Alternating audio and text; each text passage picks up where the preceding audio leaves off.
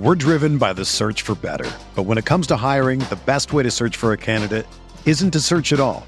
Don't search match with Indeed. Indeed is your matching and hiring platform with over 350 million global monthly visitors, according to Indeed data, and a matching engine that helps you find quality candidates fast. Ditch the busy work. Use Indeed for scheduling, screening, and messaging so you can connect with candidates faster. Leveraging over 140 million qualifications and preferences every day, Indeed's matching engine is constantly learning from your preferences, so the more you use Indeed, the better it gets. Join more than 3.5 million businesses worldwide that use Indeed to hire great talent fast. And listeners of this show will get a $75 sponsored job credit to get your jobs more visibility at Indeed.com slash BlueWire. Just go to Indeed.com slash BlueWire right now and support our show by saying that you heard about Indeed on this podcast. That's Indeed.com slash BlueWire. Terms and conditions apply. Need to hire? You need Indeed. Arizona, Colorado, Indiana, Michigan, New Jersey, Tennessee, and Virginia. WynnBET is now live in all these states, and the excitement of Wynn Las Vegas has finally landed in online sports betting and casino play. From boosted parlays to live in game betting odds on every major sport, WynnBET gives you the tools to win. Sign up today for your risk free $1,000 sports bet. Download the WynnBET app now or visit WYNNBet.com to start winning. For the touchdown. Cowboys lead. Nine seconds left. Looking to throw. Wide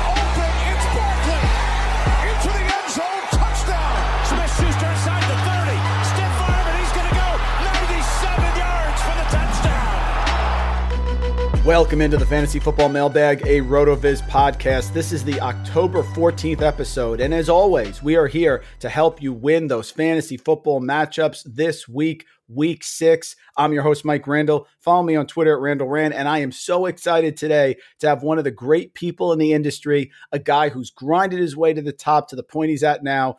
John Hesterman. He's a writer for DL Football. You can get DFS information on Fantasy Pros. He's in Scott Fishbowl. He's all over the place, and he's built his brand from the bottom up, just the way we like to see it. Follow him on Twitter at John underscore Hesterman. John, it's great to have you on, buddy. Welcome to the mailbag. Dude, Mike, thank you for the intro. I am absolutely thrilled to be here. This is uh this is uh, going to be a lot of fun. I'm I'm thrilled to be joining you. What I love, John, is you did it the right way. So many people will DM and send me emails and say, How do I get involved in fantasy football? How do I get started? You're one of the best success stories out there, a grinder, DL football, fantasy pros, all the great stuff you're doing now. And now you're in the industry talking and meeting and being on podcasts and writing and doing all that great stuff. Just tell everybody how you got started and how you got to this point where you're at right now. You know what? It's uh it's kind of a humble beginning story and I've got to give some credit to my wife here because I've always been a writer. That's always been a passion of mine and I spent the majority of my life thinking I was going to write books and novels and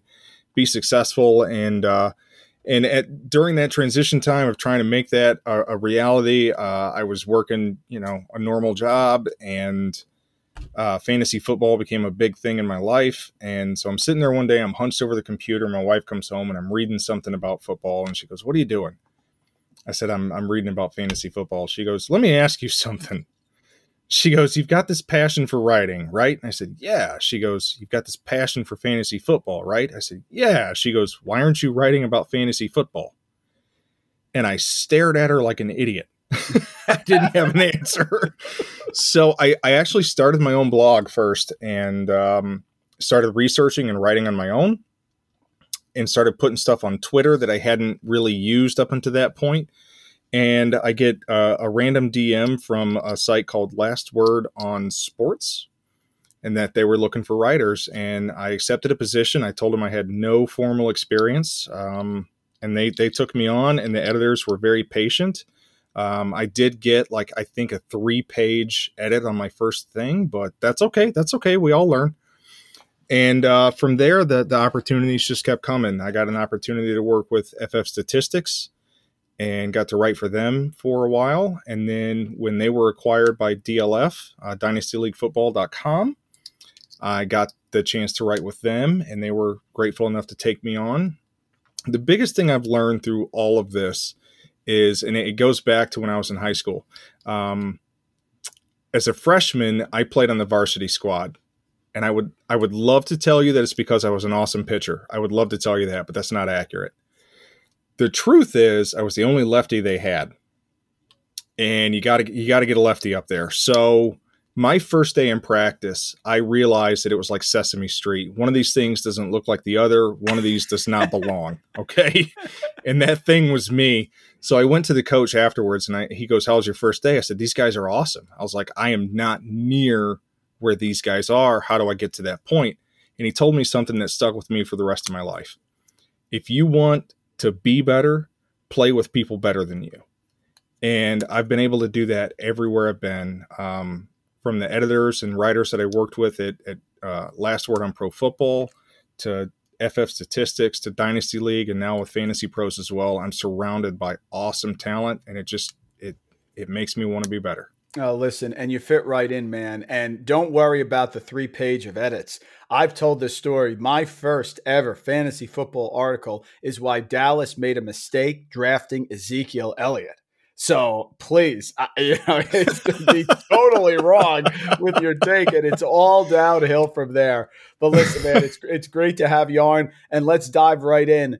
Marlon Mack is getting showcased here, John. There are some interesting teams that could use a running back. What do you think about Marlon Mack's destination? Because he's a guy who could really be a lead back on a team that needs one, and that could have fantasy implications end of the year in the playoffs. Yeah, completely agree. And if if they they were very obviously shopping him last night. Um, he looked great in that game. They featured him enough, and he he did really really well with what he had. He put up uh, 47 yards on five carries last night against a Baltimore defense that's pretty solid. He John, so, he was in the Milly Maker winner. He was the last yeah. guy taken. Yep. Yep, yep. He's he's he was absolutely on fire, and they were shopping him. So honestly, the the most obvious, and I think I tweeted this the other uh, this morning actually, Kansas City. Um, they're they're in a position of need right now, and I don't know that the backups, the the backup running backs they have there, can carry the kind of workload that they want. So it's going to be shifting things around. I think he'd be a good fit for that offense. I think he's the type of player that would fit well uh, behind that line. Um, another, I, I, think Baltimore has kind of completed their collection of, of ancient running backs, and he doesn't quite fit that mold. I think he's got the talent to overtake any of them on a consistent, heavy basis, but they're not a one back, two back system. They're going to keep mixing it up. So I, I, think the most obvious is Kansas City. Uh, they're in a position of need, and he could fill that role. And I think he'd fit the offense really well. You know, Daryl Williams is not going to be a three down back. We know that. He's a short yardage guy, gets a couple key yards here and there. And Jerick McKinnon, fine, he's a change of pace guy, but can't be trusted. They tried to give him a workload last year, John, San Francisco. He ended up like slowing down after three weeks. That's a great yep. spot, folks. Right. If you were getting this and somehow Marlon Mack did not get picked up, I would pick him up and stash him because he goes to Kansas City and you may have just gotten yourself a key piece to a championship. This will drop, John, on Thursday morning. So let's talk the Thursday night game Buccaneers and Eagles. A lot of storylines here. I did the uh, Fantasy Pros podcast with Dan Harris today, and I brought this up. The Tampa Bay Buccaneers have allowed to opposing quarterbacks a grand total of 13 rushing yards on nine attempts this year. They're going against Jalen Hurts, who has the second most rushing yards of any quarterback this year. So something's got to give. Miles Sanders, is he ever going to show up? My Scott Fishbowl team is 5 and 0, but Miles Sanders, could you get going here? So I'm curious. Hurts, Tampa Bay defense, Tampa offense, Miles Sanders. What do you think here for Thursday night? Well, let's get started with the most obvious, and I think the one that's frustrating the most people, the most managers out there that have this player, and that's Miles Sanders. It started out great. Season opener, I believe it was 15 carries. He was averaging about 4.9 yards a clip, had five targets. So we're talking 20 opportunities week one. Looks awesome. Plug him in, lock it down, and it's been downhill ever since. Now they're going against the Tampa Bay Bucks defense that, like you said, is not allowing yards on the ground. So you can script him out right away. Gainwell is starting to be preferred option on third downs and passing plays. He's getting more involved. Yes, last week was a down week, but it's a down week for the offense as a whole, and therefore game script kind of dictates how they operate. So this game is really going to be dependent on which version of Hurts do we see. Do we see the version that comes out and can throw 300 yards and, and have better command on that accuracy throughout the game, not just in short spurts. So I think it really comes down to it's going to be in the arm first of Jalen Hurts and his legs second. I know that's his kind of his backup plan is is to scramble around and, and make plays happen with his with his legs, which he's done. And he's currently averaging right around 273 through the air. He's got 200 300 yard plus games so far.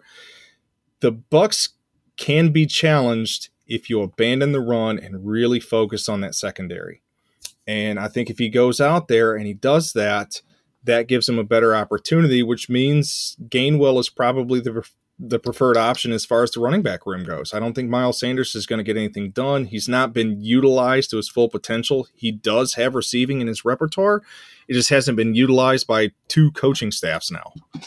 You know, it's going to be interesting. Weird stuff always happens in DFS on Thursday night. I mean, what are we going to have? The Greg Ward game? Is that going to be the captain? Miles Sanders and Kenny Gainwell. Interesting with the snap shares. Sanders, first five weeks 66, 67, 60, 64, 75. Gainwell, 35, 33, 31, 39, and 24. But Miles Sanders has just not produced. He is 28th among running backs in rushing yards, receiving yards, he's 23rd. Uh, he, touchdowns he has not scored yet, and it's just they're they're going to use him. I mean, he's out there. He's just not producing. As far as the the DFS play, what do you think of Zach Ertz? Because Dallas Goedert now looks like he's going to be out. He's on the COVID protocol. Zach Ertz, folks, could he be the star captain in the DFS game? Zach Ertz is actually uh, someone that I had written down uh, to be part of something I'm putting out a little bit later on this week, just because the price point didn't get adjusted for Dallas Goedert being out. So he's he's at a pretty good price point right now, and someone I'd, I'd look at plugging in, especially in that Thursday night matchup. He's kind of the preferred, like the safety blanket, the short yardage dump off guy. Um, so he's definitely someone I would be looking at for that Thursday night matchup. And I, I I feel like I've got to abandon Miles Sanders for this week at the price point he's at. There's no way he's hitting 3x with the workload he's been getting, so he's a stay away from me. Solve the Rubik's Cube that is the Tampa Bay receivers. I actually did not play Antonio Brown a lot last week. Bad decision by me because I was of this theory from just observing that when they're in a blowout game, they sort of save Antonio Brown for the big games. And if he makes that catch against the Patriots in the end zone, they cover, I think, which is interesting. But do you have a choice here for a Buccaneer receiver in the Thursday night matchup? With that secondary being the way they are, I believe they're going to be more susceptible to what Mike Evans can produce, which is kind of a long breakaway. Um, Godwin is capable of the same thing, but at the same time, he's going to have more coverage on him uh, across the middle of the field where he lines up. So I believe at this point you've, you've really got to look at Mike Evans as being the probable uh, target, not target hog, but the the one to come down with the high value targets, the deeper shots, the uh, the end zone looks. I believe that's going to be Mike Evans this week. It's hard to count Antonio Brown out based on what he's done in the games that he has played, but uh, but I, I kind of like Mike Evans this week week six waiver wire targets. I'm starting to think that it's getting a little thin there, John. But there, are there some values that you still think are, are, are out there? You know, particularly at some of those one-off spots like tight end, where it's so hard to find someone. Any values this week you see on the waiver wire? So there there are some. Um, we had another bad injury. You know, Max. Uh, Max killed me. Uh, yeah, he was just starting to come on and really be you know a force to be reckoned with, and then to go out you know, after really hitting that relevant mark and being someone you felt comfortable plugging in on a weekly basis. So as far as the tight ends, there's there's still there's such a huge drop off and it's just such a desolate position at times. There's no one that I really trust there. Yeah, it is starting to thin out because what we're seeing now is we're seeing short timeline, high fab bids, right? So you've got players like Devontae Booker and Daryl Williams that are going to be they're they're going to go for big fab right now, but they've got a short shelf life. So you're you're paying in this large premium for a two to three, two to four week uh, relevant period, whereas players like I think like Damien Williams or Khalil Herbert might have more longer uh, timeline of being being relevant. There's still some players out there. People have dropped players like um, Rondale Moore you know, yeah. and this has got it kind of feels like the Toney thing, like Kadarius Toney, like he's going to be a big waiver wire ad this week. And it's the same scenario as what we saw a couple weeks ago with Rondale Moore. He's going to go for a lot of money and he might hit, he might not. Um, I know we're going to talk about him a little bit later on. But as far as, as you know, tight ends or relevant running backs, I'm, I'm kind of leaning more towards Damien Williams right now because I think they're gonna they're gonna utilize Herbert, Damien Williams kind of combination. I think Williams with the PPR upside is probably my preferred option there. The rest you know, of them, like I'm kind of staying away from the Booker and the Daryl Williams thing because I just think it's going to be a short timeline. Let's get into Damien Williams for a second, then we'll get to Toney. That's fine because I, I want to talk about him. So Khalil Herbert, here's the thing. Bears, we probably could have predicted this with the chaos going on with the Raiders right now. Bears go out, it was never close. 14 3 at halftime, ended up being 29. Bears went on the road with the Raiders. Khalil Herbert, 18 carries, 75 yards, 16 carries for Williams. Now, Williams effective in the in the receiving game, two receptions, 20 yards. He can get more. But is Herbert greater than Williams moving forward? Listen, Monty's going to be out for a while, and this is a team that is not going to pass that much. I saw that uh, JJ Zachariason put out this week that in the last three games, Davante Adams has 45 targets. In the last three games, the entire pass catching group on the Bears has 57 targets. So it's yeah. going to be a run heavy yeah. offense. Where do you value Herbert versus Williams? In at what? Here's uh, the short answer is I really like Herbert in both formats, but in Dynasty, I definitely want to stake my claim on Herbert because I do think you've got a longer timeline to to use him than Damien Williams. For redraft, I kind of feel the same way because I think he proved enough on the workload he got and what he did with it that that he can achieve that that one two role fairly effectively. And Damien Williams, I believe we've seen Damien Williams before. He's great in spurts, and then he kind of wears down. And so my, my money's kind of on Herbert there. This question has taken on a life of its own. Favorite type of morning juice? Cranberry, orange, grapefruit, or Sean Siegel's favorite, pineapple?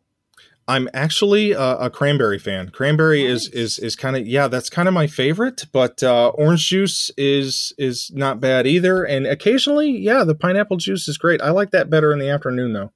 Yep, and I love it. Uh, pineapple, of course, in a beverage or two uh, at the night when I'm enjoying some football. The Nothing Juju, wrong with that. Nothing wrong with that. Not at all. The Juju Smith Schuster fallout in Pittsburgh. I believe, John, that Pittsburgh turned a corner. I think that they got the running game going, like 122 yards for Najee Harris against a difficult Denver defense. Here comes Seattle, an Ole defense against the run. Sunday night football, Heinz Field. You'll have Roethlisberger. I don't think Juju is a huge loss. I don't. I think James Washington steps in. I think Najee gets more receptions. What's the Juju fallout? Is Pat Freiermuth now a better option in Pittsburgh because this is a high pass volume offense that can really make some make some noise here late in the year? Yeah, I think you hit everything that I had written down that I was going to talk about. So James Washington knows the playbook. Uh, he has the trust of Ben Roethlisberger. I think he gets an immediate bump. But I really think the biggest impact is going to be uh, Pat Freiermuth and Najee Harris because they can operate that short to intermediate middle of the field routes uh, the low A dot stuff that Juju mostly you know handled. So I think those two are going to be the biggest recipients of that trickle down effect. But I do think it opens the door for Washington to get more playing time. And did, they added Anthony Miller. Was it Anthony Miller they added yep, to the practice looking, squad? Yep. Did they add him? So, I know they were talking about it. Yep. Yeah, I think they added him to the practice squad. If that's if that's the case, he's going to get elevated pretty quickly. I don't know how quickly he's going to acclimate necessarily the playbook, which means for the time being, it's it's James Washington uh, as the third kind of option. But I think Freiermuth and Najee are both going to be big time recipients of that short yardage uh, area of the field. I was at a wedding this summer uh, with uh, the one my friend you know Scott Burke was there, and yeah. I was telling him Najee Harris should be the number two overall pick in redraft and you know him being a Steelers fan, he's very excited. And I said, "Look, I'm telling you, the volume, the consistency. There was a couple issues. You can argue Cook, of course, but he gets injured a lot. Of course, I put CMC first, but Najee Harris, he's going to eat, and I think he's in a great spot right now in Pittsburgh. Yeah, he is, and and uh, two might be a little rich for my blood, but being in the top five, I'm absolutely on board with top five for all the reasons you just mentioned. It's guaranteed. We know what Mike Tomlin wants to do with a running back. He wants a running back out there for for 85 to 90 percent of the snaps in all situations, both passing and rushing. So yeah, I I love not, especially in Dynasty. Dynasty, you need to be looking at him as being an absolute top, top three, top five option. All right, John, the next section we'll call Am I Crazy? I'm going to give you an argument, and I want you to tell me Am I crazy for thinking this, or is there some logic to it? I think people in seasonal leagues with a deep bench should pick up Jimmy Garoppolo. The 49ers are going to have to ride with Garoppolo. He is someone when he's in the game versus when he's out the game. I use the RotoViz Game Splits app. You can just tell the difference here, their win percentage with and without him, how the offense goes. There is a five point differential. I use the Team Splits app, which is great here in RotoViz. Five point differential from what they score to what they give up when Jimmy Garoppolo plays. Their schedule at the end of the year week 15, 16, and 17 for San Francisco, home Atlanta at Tennessee, home Houston. Jimmy G in that 2019 season had three games of four touchdown passes. It's coming, John. And if you can keep him on the bench, those are very friendly matchups. I know they like to run. Jeff Wilson's coming back. Jimmy G, stash him for the playoffs. Crazy or not crazy? Okay, there is some logic here, but my initial my gut reaction was you're crazy, and I'll I'll kind of I'll kind of tell you why. Fair. That's that's what we want, John. Go ahead. Yeah, yeah. So I'm not saying complete lunatic, but you're getting close. So far this season, he's got one game over 300 yards and two below.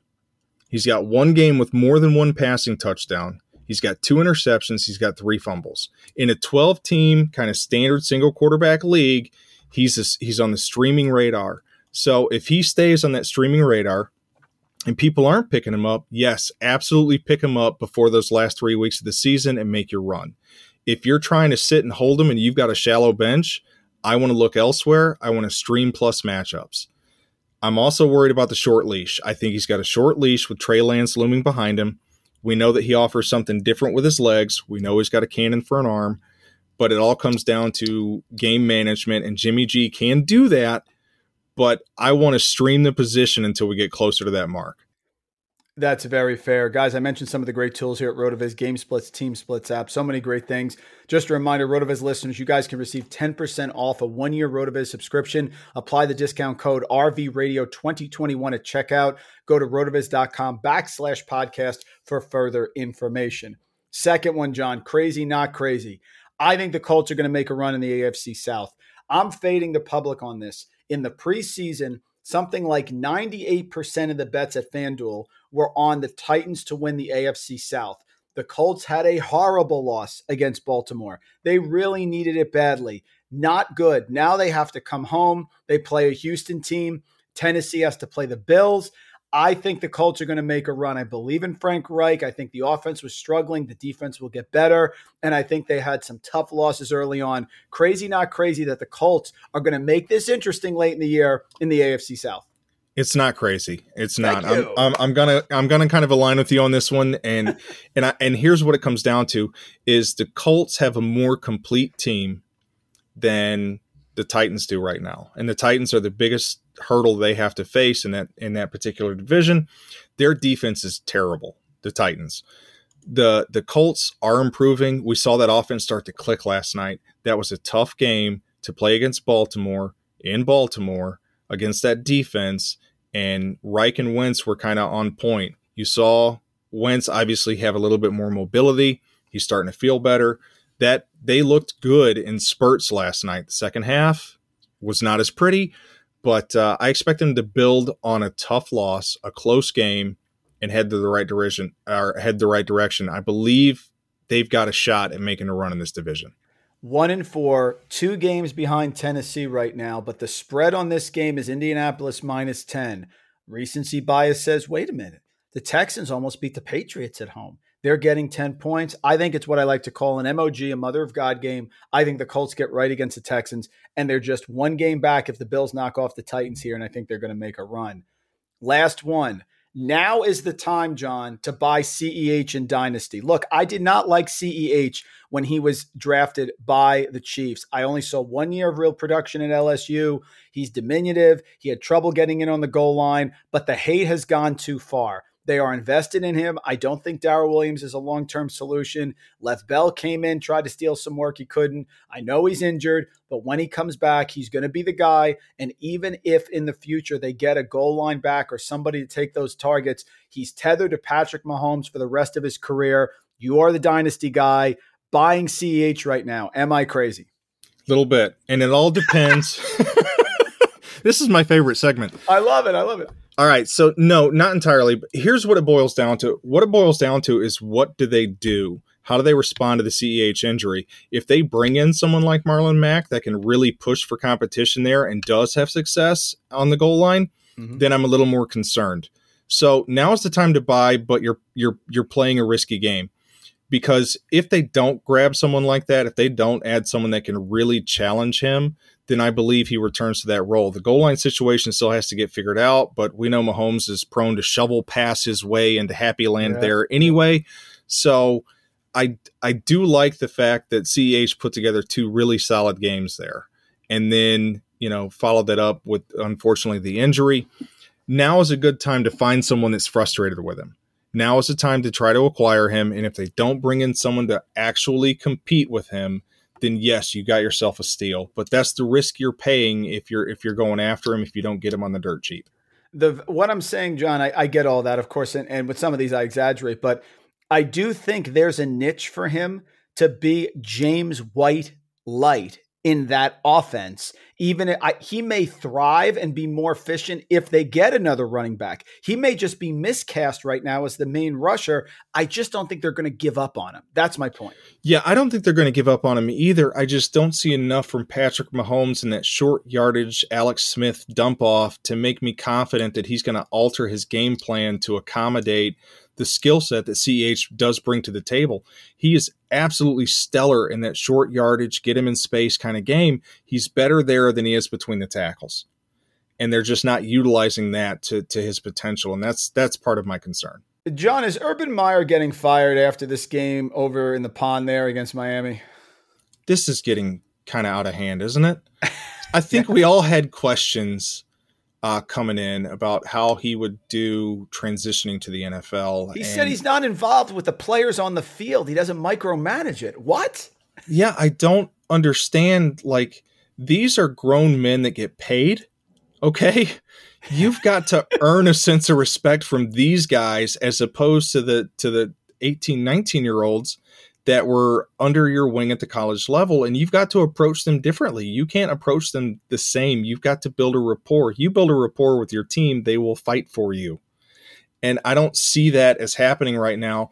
I don't know if the the the investments they made in the first round picks tied to his coaching staff, I don't know if that gives him a longer leash or not, but he certainly made his point to shorten it in what we've seen so far. I, I don't agree with like the Carlos Hyde thing at the beginning of the season. Why were you giving him that much work when yeah, you've got James Robinson? Like, I don't understand what his mentality is for running the show the way he is right now. And I think he's he's got to make some changes on his level before he expects his team to make some changes that could result in some W's in the win column. I think you were on team Kyle Pitts. I was not in seasonal leagues. So I feel like this last game that Atlanta had against the Jets is sort of a tipping point. I can say, listen, this was it. Kyle Pitts, something like the fourth most receiving yards of any tight end through five games. And he broke out and he played great, had the touchdown, the whole thing over 100 yards. Or I can say, John, it's over in London. Weird things happen. No Calvin Ridley, no Russell Gage. If he wasn't going to break out against the Jets, he's never going to. I think he's going to revert back to his first couple games form. Where are we at now with Kyle Pitts in your mind after that performance against the Jets? I think it's a turning point. Um, I think we expected we expected more out of this offense as a whole. That's Matt Ryan, that's Calvin Ridley, that's that's Kyle Pitts as well and we haven't really seen that come to fruition. So you're you're absolutely 100% correct. We've got no Calvin Ridley, we've got no Russell Gage. Uh, Zaccheaus is just a guy, and their best playmaker to date is a 30 year old return man slash running back slash wide receiver. Um, yeah, th- this game was set up to be a Kyle Pitts game. You had to trust him there, and I but I believe he showcased what he's capable of. They moved it, and I don't have the uh, alignments or the the routes in front of me right now, but from the eye test, they had him in different places on the field as opposed to just kind of sticking into that that typical tight end uh, kind of triangle there. So I I, do, I did see a lot more of Hurst blocking than I had previously noticed. So I think this is a, a, a good a good game for for the Pitts truthers crowd. Which yes, I I was big on Kyle Pitts. I, I think he's an absolute talent. I want to see what they do moving forward, which is get both Calvin Ridley and Kyle Pitts more involved in the same vein in which they used to utilize Julio Jones and Calvin Ridley. Uh, you got a 1A, 1B type situation. They've got to get him involved there more. I, I can't, I don't think we as a, a fantasy community continue to expect uh, Cordarrelle Patterson to continue to produce the level he's produced so far. So I do think they've got to lean more on Pitts, and that means getting him kind of out of that that typical tight end zone and starting to line him up more in some other places, which they did. Yeah, at this point, if you look at PPR fantasy points per game, Kyle Pitts is the tight end seven. Now that's after a very slow start. He has 60.8 PPR fantasy points. If he just had John two more touchdowns, he would be the tight end four, which is where he was getting drafted at. So really, I I think for people like myself who are against Kyle Pitts, we're kind of in the danger area right now because if this really did jumpstart him, his five games so far this year, tight end 23 8, 23 18, and now three. So even though the start wasn't great, he's still hanging around, right? He's right there where he was getting drafted at. Yeah, and he's he's relatively close, and what they do moving forward is going to really determine uh, where he ends up. He's he's close because the the position's gotten just so desolate, and that's kind of a benefit for people that did invest that kind of capital in him on draft day. So I'd like to see how they handle him moving forward, and I think the key is just moving him around a little bit. He's more versatile than than your typical move tight end, so utilize him. My favorite question of the show I want you to take a guy that you were high on or you were low on in the preseason, like your flag plant. And I want you to say, look, after five weeks, maybe it's good, maybe it's bad, maybe it's uncertain. But if I was wrong, here's what's going to happen the rest of the year. Because eh, people always come on the show, they talk about why they like a guy. Say, listen, I really like this guy. If I'm wrong, here's why I'm going to be wrong, whether you liked him or hate him. Take either either aspect. Yeah, this one's actually pretty easy for me, and anybody who's followed me on Twitter for any amount of time can attest to this. I'm a huge Laviska Shenault guy. Ah, uh, yeah, we are too. Absolutely. Yeah, I love Laviska Shenault. He's he's just an incredible talent at the position. He's more versatile. He's more strong than what he's given credit for, and we saw spurts of that last season. And if I am wrong, it comes down to a couple different things. Has my evaluation of the player changed? No, it hasn't. I still think he's all those things. I still think he's someone you need to manufacture touches for and get into open space. I believe that. But if I am wrong, it comes down to I put a lot of faith in what we saw last year and what growth could mean developmentally for this season without taking into account the fact it's an entirely different coaching regime. They didn't draft him. They don't have to plan for him because they didn't spend the capital on him. So now they're trying to utilize what's already there and try to kind of maybe stuff them into a pre-made mold and say these are the routes we want you to run. This is where we want you to focus on. Uh, I believe he's got the talent. I don't necessarily trust the coaching staff to utilize him to his potential, which is mismatched across the field, carries out of the backfield. We haven't seen that this season like we did last season. So he's he's the easy answer for me on this one. We love Visca here at RotoViz. Wide receiver 42, 108, and 53 to start the year. We are very disappointed. Then we have that Cincinnati game Thursday night. Weird things catches the 52 yard bomb, which I think threw me off, John, because then I heard the coach speak all week that with DJ Chark out, we're going to get him more involved. So I saw it, recency bias by seeing it on Thursday. I heard it. And then what do we get? 73% snap share, which is fine. 23 routes, three targets, one reception last week, wide receiver 63. It was a 58 yarder, which, by the way, John got him over his receiving yardage prop. Not that that matters, but uh, I, I just. I think that maybe we missed it with Viska. I don't know. They get rid of Urban Meyer. Maybe a new coach recognized it, but that aggressive, strong slot guy should be used a lot more than he is. I agree. I agree. In fact, I think I want to kind of expound on what you just said. I think between him and Marvin Jones, and we expected a, an uptick in both, I think between the two of them, there were two receptions, two for those two guys, and that's just it's it's bad coaching at that point. And it's unacceptable at any level. Any way you want to look at it, it's unacceptable.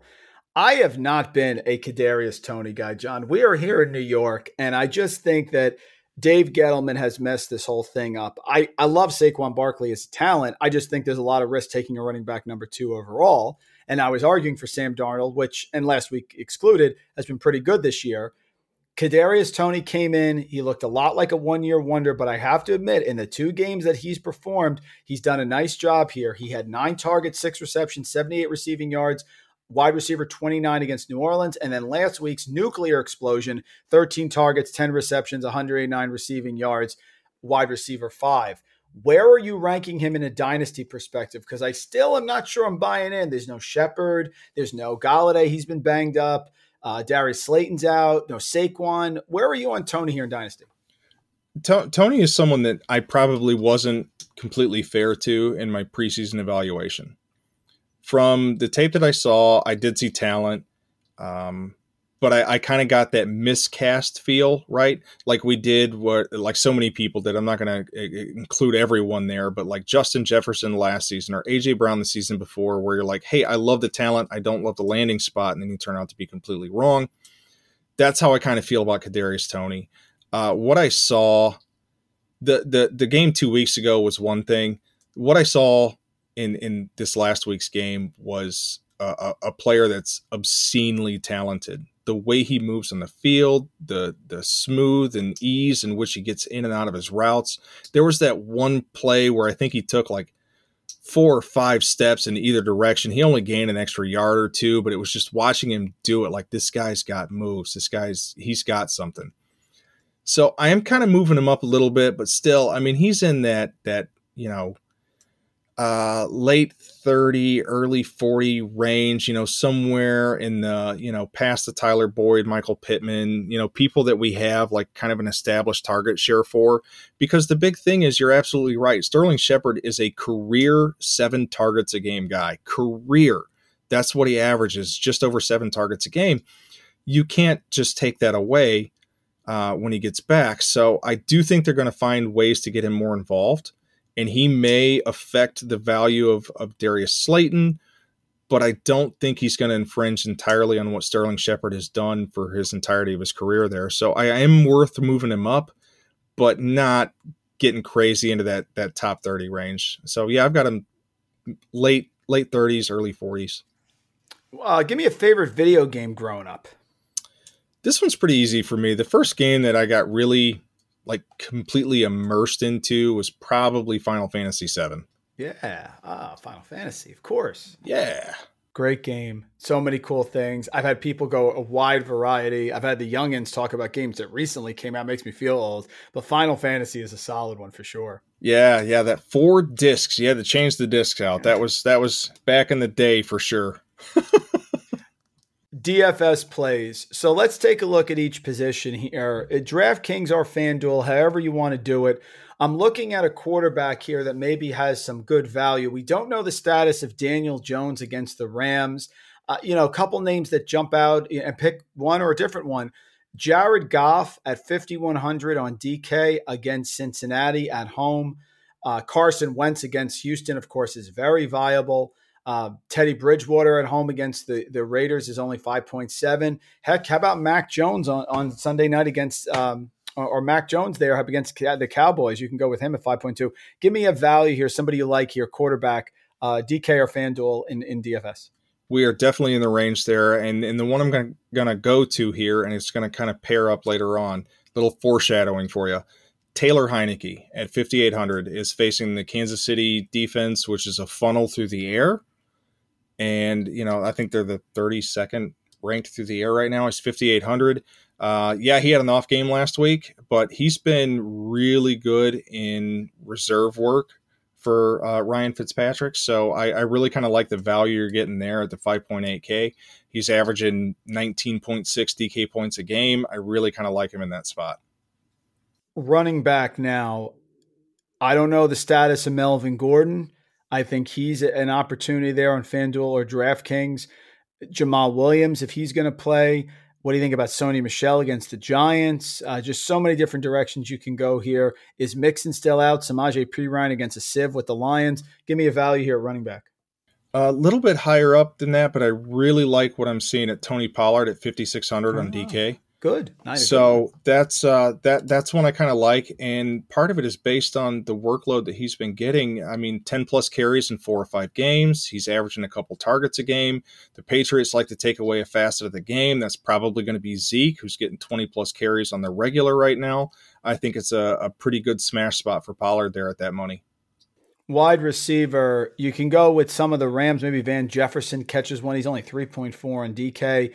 Brandin Cooks was shut down by New England, no surprise, but now he goes to the Colts indoors, always dangerous for him. Adam Thielen in a bounce back is down to 5.8. Uh, Mecole Hardman, any interest there? Give me a chance. Maybe Darnell Mooney gets unleashed against the Packers at home with Fields. Uh, give me a value at wide receiver. I kind of like Mooney there at the 4.3K, but the one I had penciled in here is Rondale Moore ah, okay. uh, at uh, at Cleveland. Uh, 4.6K, not a bad price for it. He's he's got the explosive ability, uh, one of those get the ball in space kind of things. I know it's kind of crowded right now, but I think that's going to be a good effect on the ownership percentage. So I think Rondale Moore is kind of a good value at the 4.6K there. I don't want to lead the witness on the next one, but I'm just going to throw my opinion out. Last one here is tight ends. Folks, Hunter Henry is 3.9 against Dallas. Uh, just uh, my that's the guy I'm going to. I think that Jonnu Smith maybe gets some goal line work, but Henry has been an issue. Caught a touchdown last week as well. Some people like Cole Kmet, Evan Engram of course, if he can hold on to the ball. Tight end value. What do you say, John?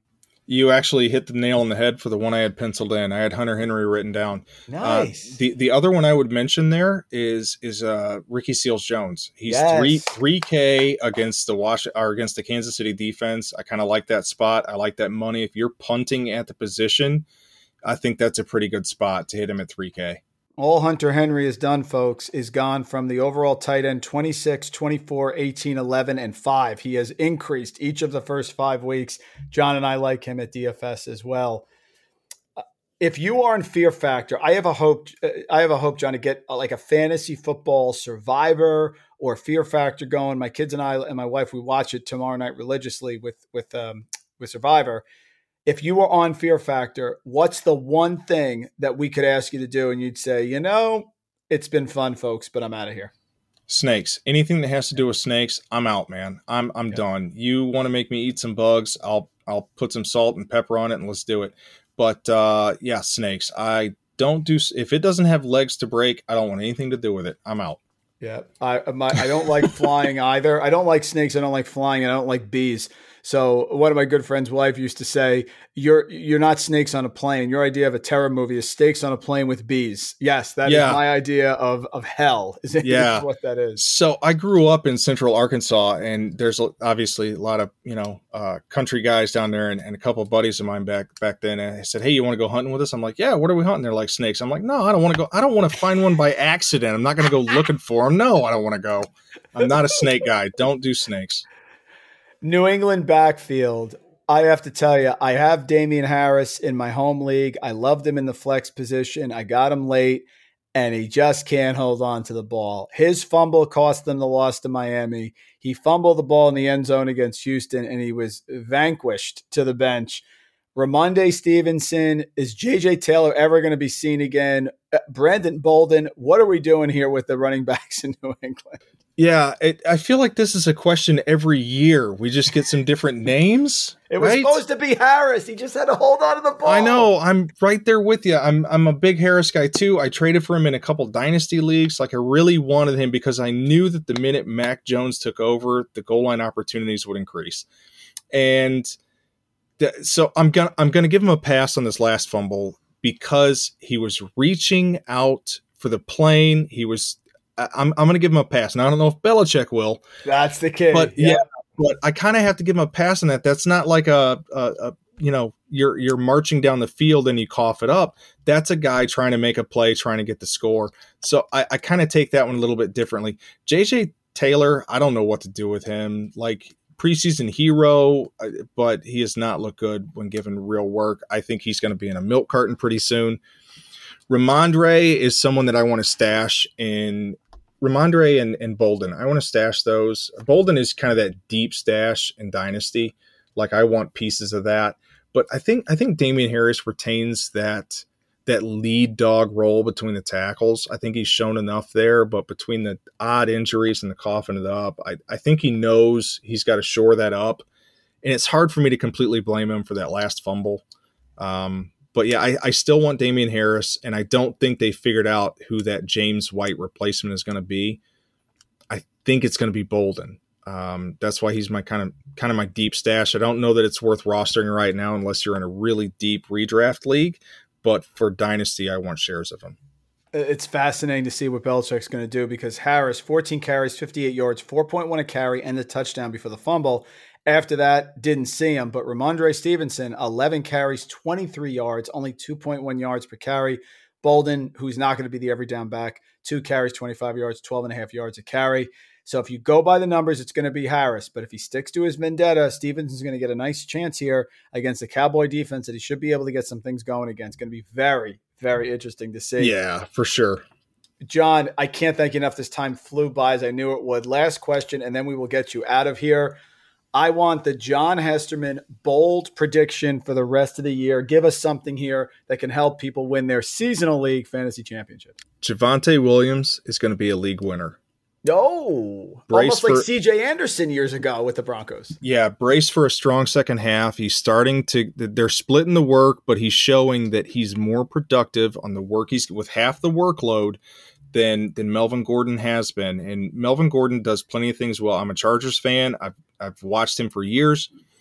I, I have nothing against the man, but he is getting towards the end of that, and I, I think they're going to start leaning on Javonte more and more as the season goes on. And I think he's going to be a key piece of a lot of lot of championship teams.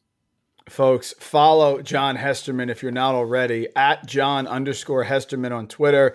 Dynasty DL Football, DFS at Fantasy Pros. Great guy, great person, great fantasy mind. We will have you back, Mr. Hestman. It is a pleasure to have you on the mailbag. Thank you so much. It has been such a pleasure to be here. I appreciate it, and I really enjoyed getting to hang out with you, Mike. Thank you for listening to RotoViz Radio. Please rate and review the podcast on iTunes under the Fantasy Football Mailbag, a RotoViz Radio feed. Contact us via email, rotovizradio at gmail.com. We'd love to hear what you think, so follow us on Twitter at rotovizradio and at Randle Rant. Make sure you tell a friend, and don't forget to sign up for a 10% discount on our podcast homepage, rotoviz.com forward slash podcast. It's a no brainer, folks. Thanks for tuning in.